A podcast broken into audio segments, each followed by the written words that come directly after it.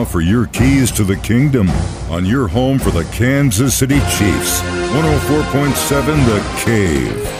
If you're a nerd like me and you also played sports, chances are you've played Madden in your life. And this week, EA Sports is releasing their ratings for NFL players in Madden 23. The first ratings for the team go to Nick Bolton, Frank Clark, and George Karlaftis. At these positions, not a single Chiefs player will begin the season with an overall rating at or above 80. Frank Clark's got a 78, down from his 80 rating one year ago. Karlaftis is at 74. Mike Danna, 69. Kaindoh, 62. And Austin Edwards at 62. Nick Bolton leads the Kansas City Chiefs linebackers beginning the season with the 79 rating, followed by Jermaine Carter Jr. at 71, Willie Gay Jr. at 69, and Leo Chenal at 69 as well. Ratings for the running backs will be released later this week, and we will find out where Clyde Edwards Helaire ranks among the best in the NFL. Those are your keys to the kingdom.